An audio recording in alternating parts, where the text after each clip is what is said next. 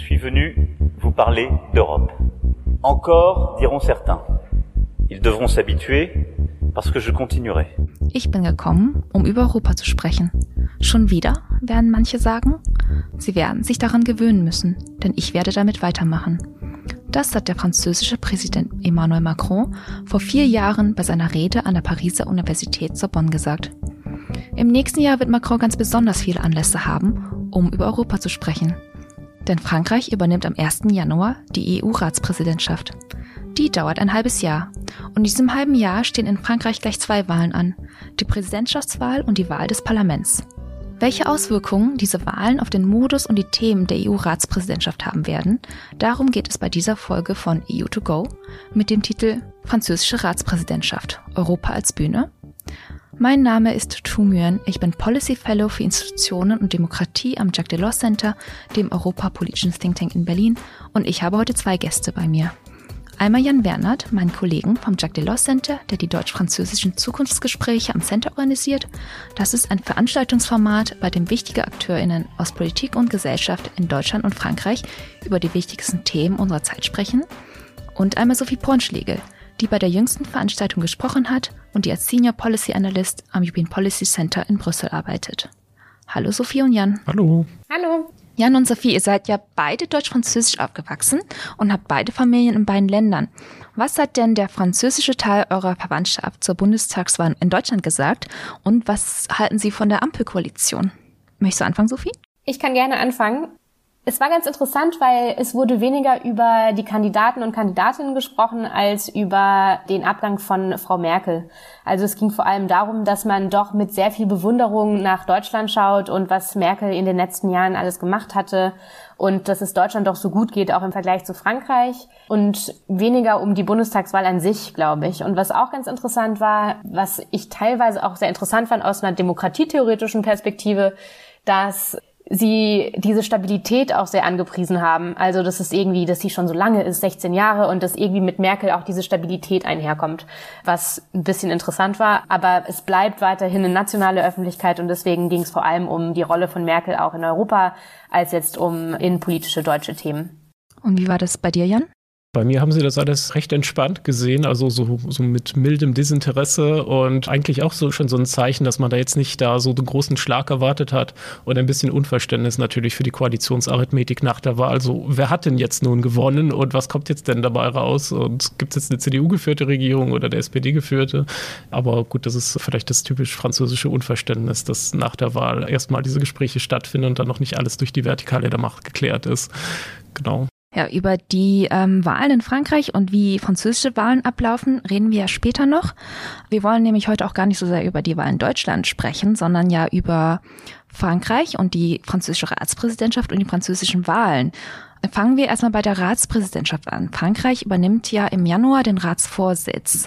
Nochmal kurze Erinnerung. Was genau ist denn dieser Ratsvorsitz, Sophie? Ja, die Ratspräsidentschaft dauert sechs Monate und wird jetzt von Frankreich übernommen. Und im Grunde hatte das eine viel wichtigere Bedeutung vor dem Lissabonner Vertrag, weil seit dem Lissabonner Vertrag gibt es auch einen Ratspräsidenten, das ist Charles Michel, der im Rat sitzt und die Agenda bestimmt äh, für die ganzen Gesetzgebungsprozesse. Und er hat auch den Vorsitz von den europäischen Räten, wo eben die Staats- und Regierungschefs sitzen. Es ist jetzt aber schon so, dass natürlich die Ratspräsidentschaft eine Agenda-Setting-Funktion hat und das Mitgliedsland, das die Ratspräsidentschaft innehat, eben die Prioritäten entscheiden kann und ein bisschen Akzente setzen kann. Und das ist auch eine wichtige Phase, weil in den sechs Monaten natürlich Europa eine viel wichtige Rolle im Land selbst spielt.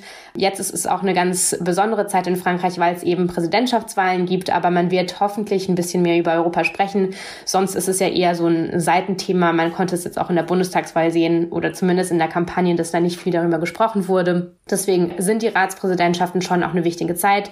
Grundsätzlich ist die Bedeutung nicht ganz so groß wie vor dem Lissabonner Vertrag. Genau, also für unsere Zuhörerinnen und Zuhörer hier nochmal ganz kurz. Charles Michel hat den Vorsitz im Europäischen Rat inne, in dem die Staats- und Regierungschefs sitzen.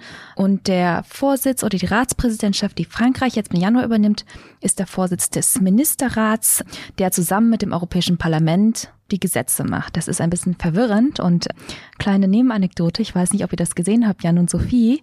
Es kam ja jetzt kürzlich die Empfehlung der Konferenz zur Zukunft Europas raus und eine Empfehlung der Bürgerinnen und Bürger war tatsächlich, den Rat äh, umzubenennen, weil es halt jetzt zwei Räte gibt im Prinzip und die Bürgerinnen und Bürger fanden das wohl zu kompliziert und haben empfohlen, den Einrat doch in einen Senat umzubenennen. Aber das nur nebenbei. Wenn ich vielleicht ähm, kurz da reingrätschen kann, ich fand es auch ganz interessant, weil in Frankreich auch jetzt ganz oft der Europarat und der Europäische Rat verwechselt wurden in ganz vielen Medien. Und das wurde natürlich in Brüssel leicht belächelt, aber gleichzeitig ist es auch schlimm in dem Sinne, natürlich sind die Namen alle relativ schwierig und teilweise gleich, aber dass in gerade in einem Land wie Frankreich, das schon so lange ein EU-Mitgliedsland ist, das immer noch verwechselt wird, zeigt, dass es vielleicht ein bisschen zu kompliziert ist oder dass man zu wenig über die EU weiß. Geht ja schon sogar so weit, dass einige Präsidentschaftskandidaten dann von der Präsidentschaft der EU sprechen. Das ist auch immer sehr lustig, ja. Präsidentschaft der EU ist tatsächlich auch ganz lustig. Von einer Präsidentschaft zu der nächsten Präsidentschaft. Wir haben ja in Frankreich auch bald Präsidentschaftswahlen, die nationalen Präsidentschaftswahlen.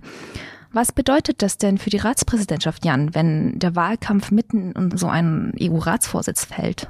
Ja, das teilt natürlich die Ratspräsidentschaft in verschiedene Perioden. Der Wahlkampf bleibt natürlich nicht ohne Auswirkungen. Es gibt so ein paar Einschränkungen, die Frankreich spezifisch sind.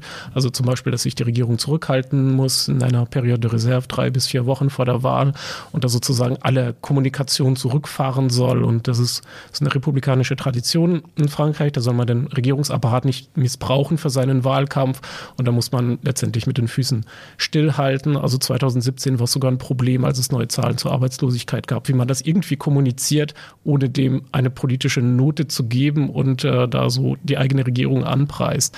Also da wird es ganz schwierig sein. Und in den Monaten vor der Wahl werden auch immer die Sprechzeiten in audiovisuellen Medien gezählt, vom Präsidenten, von der Regierung, von allen Kandidaten und alle, die sie unterstützen. Die Regeln werden immer schärfer, je näher man an die Wahl rückt. Und das macht es einfach von der Logistik her schwierig, sich da zu bewegen. Der Präsident selbst ist zwar von der Regel ausgenommen für die Ratspräsidentschaft, wurde offiziell nochmal bestätigt, jetzt vor ein paar Wochen, aber er sollte nicht den Bogen schlagen zur nationalen Debatte. Und das ist tatsächlich schwierig, wenn Macron das gerne mit Vorliebe macht. Da gibt es äh, diese Einschränkungen. Auf der anderen Seite natürlich die politischen Einschränkungen. Also es ist schwer für Frankreich, jetzt die eigenen Interessen zurückzunehmen und sich da so als ehrlicher Makler zu profilieren während der Ratspräsidentschaft, wenn alle Mitbewerber nur darauf lauern, ihm da was zu unterstellen, dass er sich da zu viele Kompromisse eingegangen sind und dass er nicht der Wahre der französischen Interessen ist. Und das heißt auch, dass man einen Bogen macht um alle Themen, die irgendwie im französischen Publikum kontrovers sind und die man sich jetzt besser nicht zwei Wochen vor der Wahl irgendwie vornimmt oder ein paar Wochen davor. Um das hier noch einmal kurz einzuordnen, eine Ratspräsidentschaft in der EU hat im Prinzip drei Rollen. Die erste ist die Agenda-Setting-Rolle, die Sophie schon genannt hat.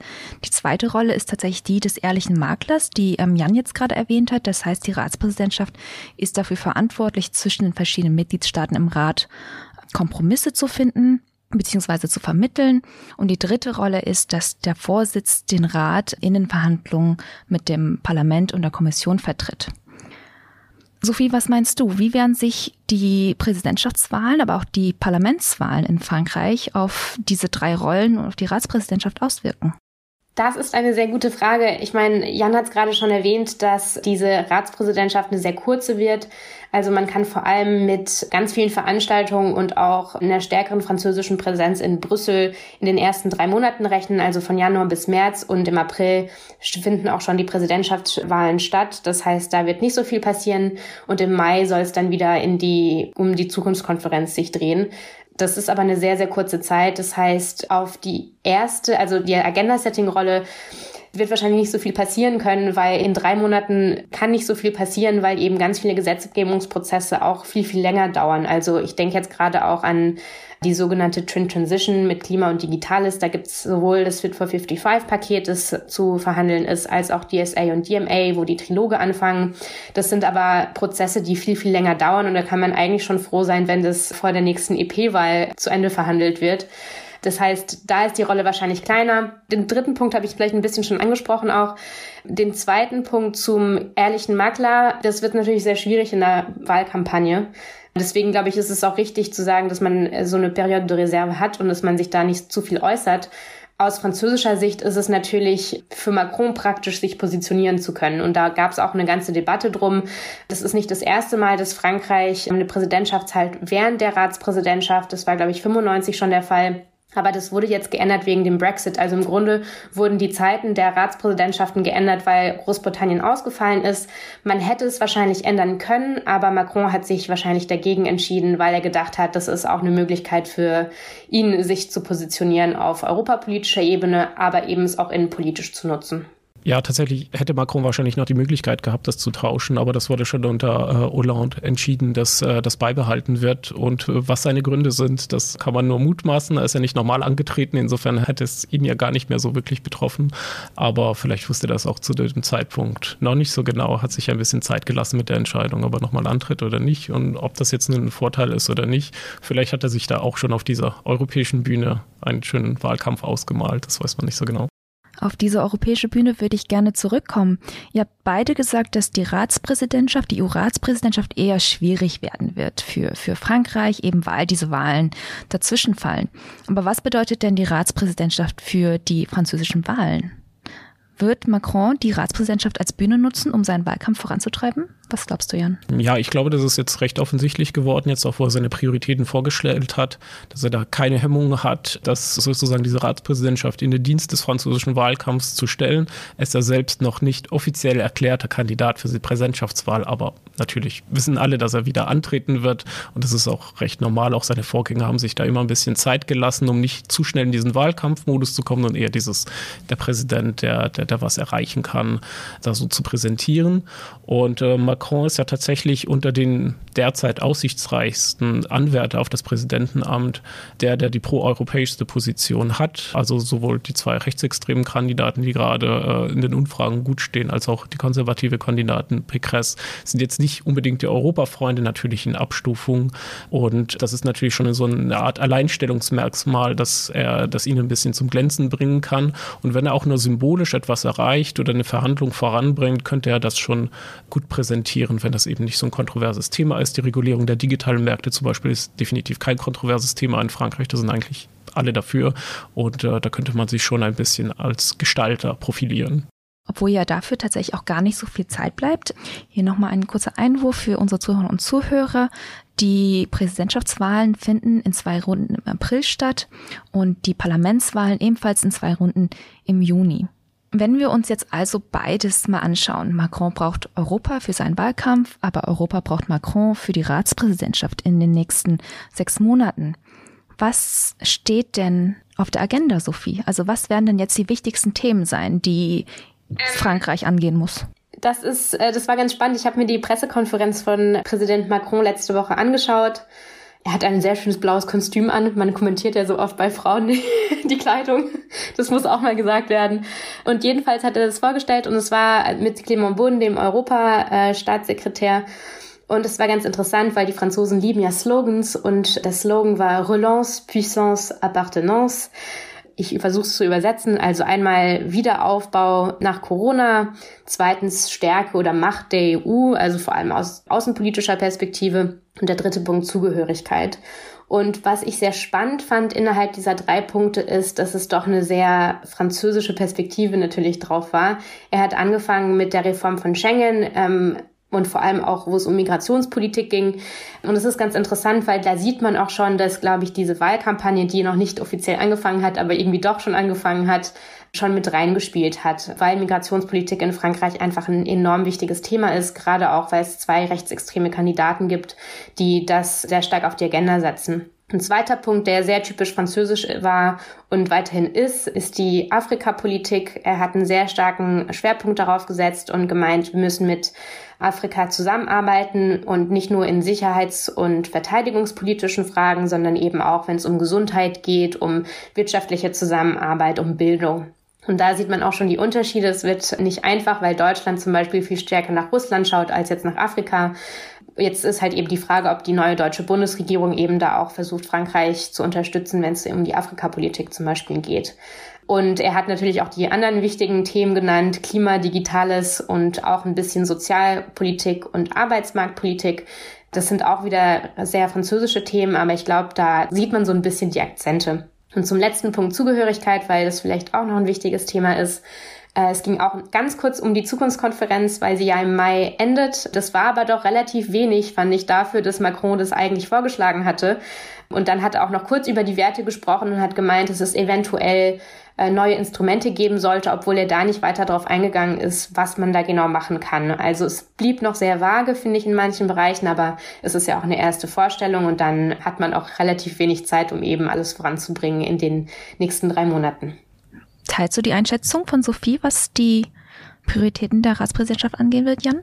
Anfangs hatte ich gar nicht so das Gefühl, als er das vorgestellt hat, dass er wirklich Prioritäten gesetzt hat, weil er hat so viele Sachen angesprochen, wo man denkt, er müsste sich jetzt eigentlich fokussieren auf zwei, drei Sachen, aber nein, es war der große Rundumschlag. Darunter macht es Macron offensichtlich nicht.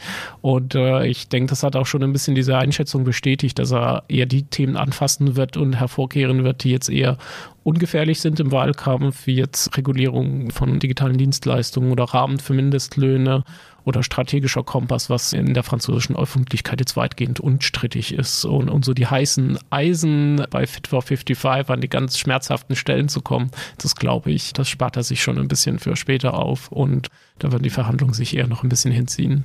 Das heißt, großer Rundumschlag in nur drei Monaten, aber eher bei den Themen, die auf der sicheren Seite stehen, wenn ich euch richtig verstehe wenn ich vielleicht kurz da einhaken kann, ich bin mir gar nicht so sicher, ob der auf der sicheren Seite steht, weil zum Beispiel Afrikapolitik, finde ich, ist kein einfaches Thema. Also wenn man sagt, man will mehr strategische Souveränität oder Autonomie oder wie auch immer man es nennen möchte, also mehr Handlungsfähigkeit der EU, dann gibt es schon sehr heikle Themen auch, die angesprochen werden. Also zum Beispiel Industriepolitik ist auch so ein typisch französisches Thema. Das ist in Deutschland irgendwie gar nicht so groß gewesen. Jetzt ist halt die Frage, ob die neue Bundesregierung da auch drauf eingehen kann. Aber das sind jetzt keine Themen, die notwendigerweise sehr einfach sind oder wo es eh schon einen Konsens gibt zwischen den 27 Mitgliedsländern. Also Frankreich hat da schon eine sehr klare europapolitische Linie, die nicht unbedingt geteilt wird mit anderen Ländern und ist auch, würde ich mal sagen, weniger der ehrliche Makler, wie es Deutschland gemacht hat in der deutschen Ratspräsidentschaft Ende 2020. Also man sieht schon einen Unterschied in, wie Europapolitik wahrgenommen wird. Und aus französischer Sicht ist es schon nochmal sehr anders als aus deutscher Sicht.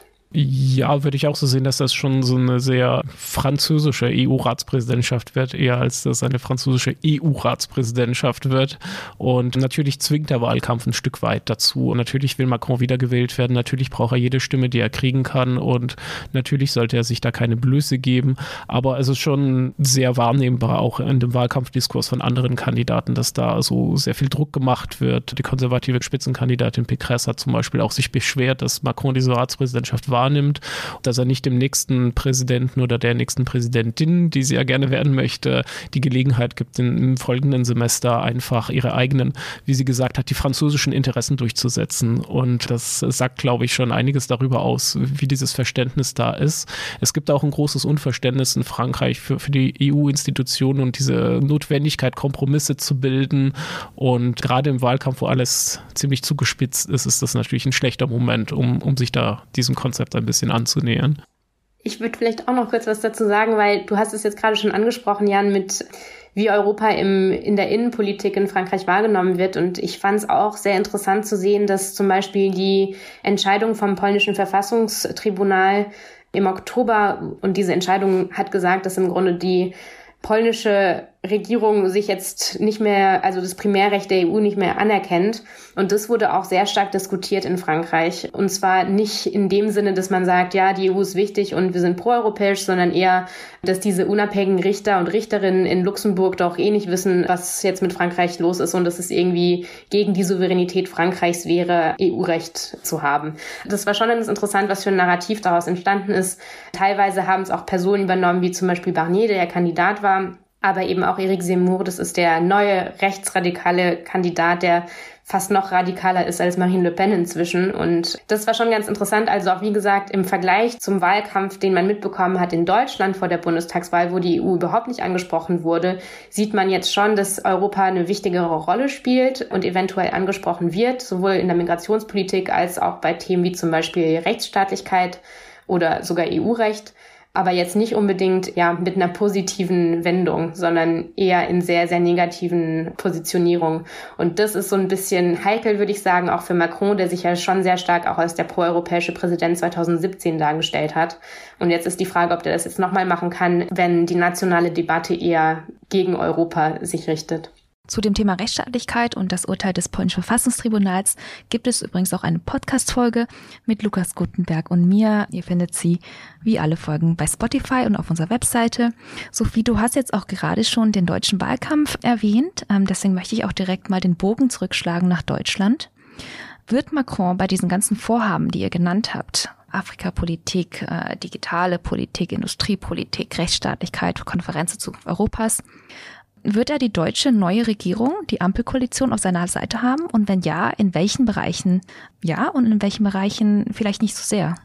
Sehr gute Frage. Also die deutsche Regierung hat ja gerade ihren Job angefangen. Das heißt, man muss erstmal schauen, wie die Bundesministerien ihre Arbeit aufnehmen. Ja, wir haben einen Koalitionsvertrag, der doch sehr proeuropäisch ausgerichtet ist, aber jetzt müssen wir auch schauen, wie die Bundesminister sich positionieren. Und da kann man schon sagen, dass in manchen Bereichen das sehr positiv aussieht. Zumindest hat Christian Lindner doch eine Offenheit gezeigt, was zum Beispiel den Stabilitäts- und Wachstumspakt angeht. Das hätte ich zum Beispiel nicht erwartet. Also es ist doch eher positiv und ich glaube, die deutsche Regierung möchte jetzt auch mehr mit Frankreich zusammenarbeiten. Das heißt aber nicht, dass es keine Konfliktpunkte mehr geben wird. Also um nur ein Beispiel zu geben, ist äh, die Taxonomie. Das wurde auch in den letzten zwei Tagen jetzt bei den Pariser Gesprächen viel diskutiert. Das ist ein sehr, sehr heikles Thema. Da geht es darum zu schauen, was sind eigentlich äh, grüne Investitionen und was ist nicht grün. Und die Franzosen wollen natürlich, dass Nuklearenergie als grün angesehen wird. Das ist in Deutschland natürlich schwieriger, gerade wenn man auch die grüne Partei äh, in der Bundesregierung hat. Also solche Themen werden definitiv schwierig, aber das bedeutet nicht, dass man nicht vorankommen kann in der deutsch-französischen Beziehung. Man muss halt eben nur offen sein und das Vertrauen finden. Und ich glaube, da gibt es schon eine Möglichkeit, dass es irgendwie besser läuft als zumindest in den letzten Jahren.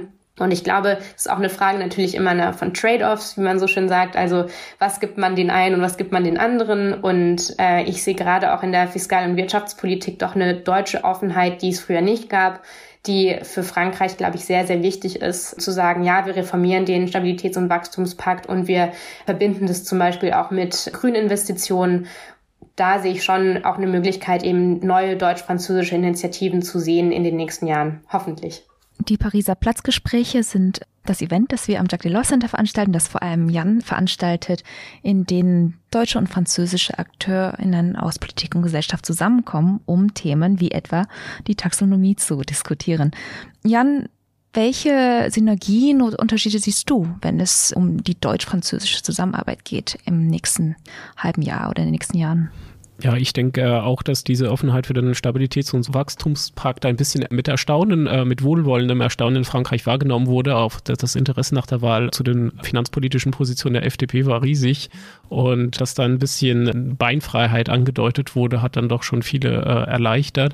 Ich denke, über die Jahre haben sich tatsächlich ein paar rote Linien, die es früher immer gab, ein Stück weit aufgelöst durch den Wiederaufbaufonds, der so ein großer Moment der Erleichterung war. Und ich möchte nicht wissen, wie Europa jetzt heute aussehen würde würde, wenn es das nicht gegeben hätte, was irgendwie immer ein bisschen gerne vergessen wird, dass da die 750 Milliarden da wahrscheinlich das Schlimmste verhindert haben und dass ausgerechnet Olaf Scholz damit führend an dieser Stelle war bei den Verhandlungen zusammen mit Bruno Le Maire, dem äh, Wirtschafts- und Finanzminister in Frankreich, sorgt jetzt natürlich schon für so einen gewissen Vorschuss an Vertrauen, der da ist. Wie sich das dann genau ausgestaltet, wenn wir vielleicht noch über weitere Fonds sprechen, da würde ich mich jetzt nicht zu sehr hervorwagen, aber gerade was Industriepolitik Politik angeht oder Handelspolitik haben sich die Positionen doch ein Stück weit angenähert und ich würde auch sagen, in Richtung französische Position angenähert, dass da mehr Regulierung, mehr Schutz sein sollte, ein bisschen mehr Eingriffe. Aber wie sich das in, dann in konkreten Dossiers widerspiegelt, das wird man erst sehen, wenn die Bundesregierung voll arbeitsfähig ist und auch die französische Regierung dann sich für die nächsten Jahre aufgestellt hat und jetzt nicht sozusagen auf Abruf dasteht. Es können sich ja auch ein bisschen Mehrheiten ändern, es können sich Minister ändern und das kann ja auch ganz schön viel ausmachen, wie der Ton dann ausfällt und das Endergebnis entsprechend. Ich glaube, so richtig kann man langfristig die deutsch-französische Beziehung dann nur analysieren, wenn es dann soweit ist und es auch wirklich einen neuen deutschen Präsid neuen französischen Präsidenten gibt oder eine Präsidentin. Und ich glaube, das macht sehr, sehr viel aus, weil Wenn es Macron ist, dann wird es wahrscheinlich Kontinuität geben. Dann wissen wir auch, welche europapolitischen Positionierung eine hat. Mit der Sorbonne-Rede 2017 hat er ja wirklich dargestellt, was er machen möchte in Europa. Wenn es aber eine Marine Le Pen sein sollte oder eine Eric Zemmour und das Problem ist, die sind gerade in den Umfragen so hoch, dass es sehr gut sein könnte, man weiß es nicht, dann sollte sich die deutsche Bundesregierung wirklich nochmal Gedanken machen, wie sie mit Frankreich umgehen, weil das wird sehr, sehr schwierig. Das ist auch ein sehr großes Land, das in Europa doch eine relativ große Relevanz hat. Und dann ist halt eben die Frage, wie geht eine neue deutsche Bundesregierung, die doch sehr progressiv aufgestellt ist, mit einem Frankreich, das sich eher Europa abwendet und mit sich selbst beschäftigt ist. Das ist eben eine offene Frage noch. Das heißt, die deutsch-französische Zusammenarbeit bleibt eine offene Frage und vielleicht ja ein Thema für eine andere Folge oder eine weitere Folge unseres Podcasts im nächsten Jahr oder im übernächsten Jahr. Danke euch, äh, Sophie und Jan. Bevor wir Schluss machen, habe ich wie immer noch drei ähm, Fragen an euch, die wir immer für alle unsere Gäste haben, die ihr bitte jeweils in einem Wort beantwortet. Soweit es geht zumindest. Und die allererste Frage ist an euch beide. Welches Thema wird das wichtigste Thema für die französische Ratspräsidentschaft? Ich denke, das wird der Digital Services Act, auch wenn es vielleicht ein bisschen technokratisch rüberkommt, aber ich denke, das wäre das, was noch am ehesten kurz vor dem Abschluss ist und wo was dazu passieren wird. Digital Services Act sagt Jan. Was sagst du, Sophie? Weil es noch nicht angesprochen wurde, würde ich sagen, immer noch Corona, weil wir aus der Krise nicht raus sind und deswegen kann es sehr gut sein, dass da auch weiterhin äh, Krisenmomente kommen, wo es politisches Leadership gebraucht wird. Wenn ich darf, würde ich hier gern Rechtsstaatlichkeit in den Ring werfen. Als meine Antwort. Die zweite Frage ist, welches Thema entscheidet die Präsidentschaftswahlen in Frankreich? Tja, Derzeit sieht es ein bisschen nach Innenpolitik, äh, Migration und Sicherheit aus, aber das ist so ein durchgekautes Thema, dass ich mir irgendwie schwer vorstellen kann, dass sich da jetzt noch so viel bewegt bis zu, in den Monaten bis zur Wahl. Es wurde jedenfalls da schon rhetorisch hochgerüstet auf allen Seiten, dass ich mir schwer jetzt noch da eine weitere Eskalation vorstellen könnte. Insofern könnte es vielleicht doch die Frage der Kaufkraft sein, die in Frankreich die Wahl entscheidet, wie, wie man mit dem Schuldenstand umgeht und wie man die grüne Transformation gestaltet ob man sie gestaltet und wie. Und vielleicht ist das das Überraschungsthema. Kaufkraft? Sophie?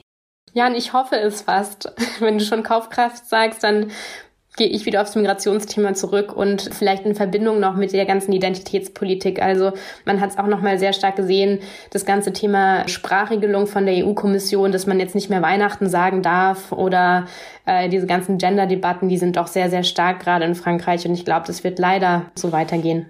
Die dritte Frage ist, das Motto der französischen Ratspräsidentschaft ist ja gerade Relance, Puissance, Appartenance, also Aufschwung, Stärke, Zugehörigkeit. Was wäre ein weniger kraftvoll klingendes, aber vielleicht ehrlicheres Motto? Und ein Wort reicht, ihr braucht keine drei Worte. Die spontane PR-Abteilung des Präsidenten hat leider ein Blackout. ähm, wenn es aufs Eins reduziert werden sollte, wäre es wahrscheinlich schon diese, diese Frage der Puissance, wie, wie man da sozusagen so mehr Durchschlagkraft auf europäischer Ebene schaffen könnte, ist, glaube ich, schon das, was man in Frankreich am ehesten im Blick hat und was man sich am ehesten herbeisehnt. Also Stärke? Sophie? Ich habe sogar einen Slogan, würde ich sagen, weil das Slogan okay. dann, ähm, französische Interessen in Europa stark machen.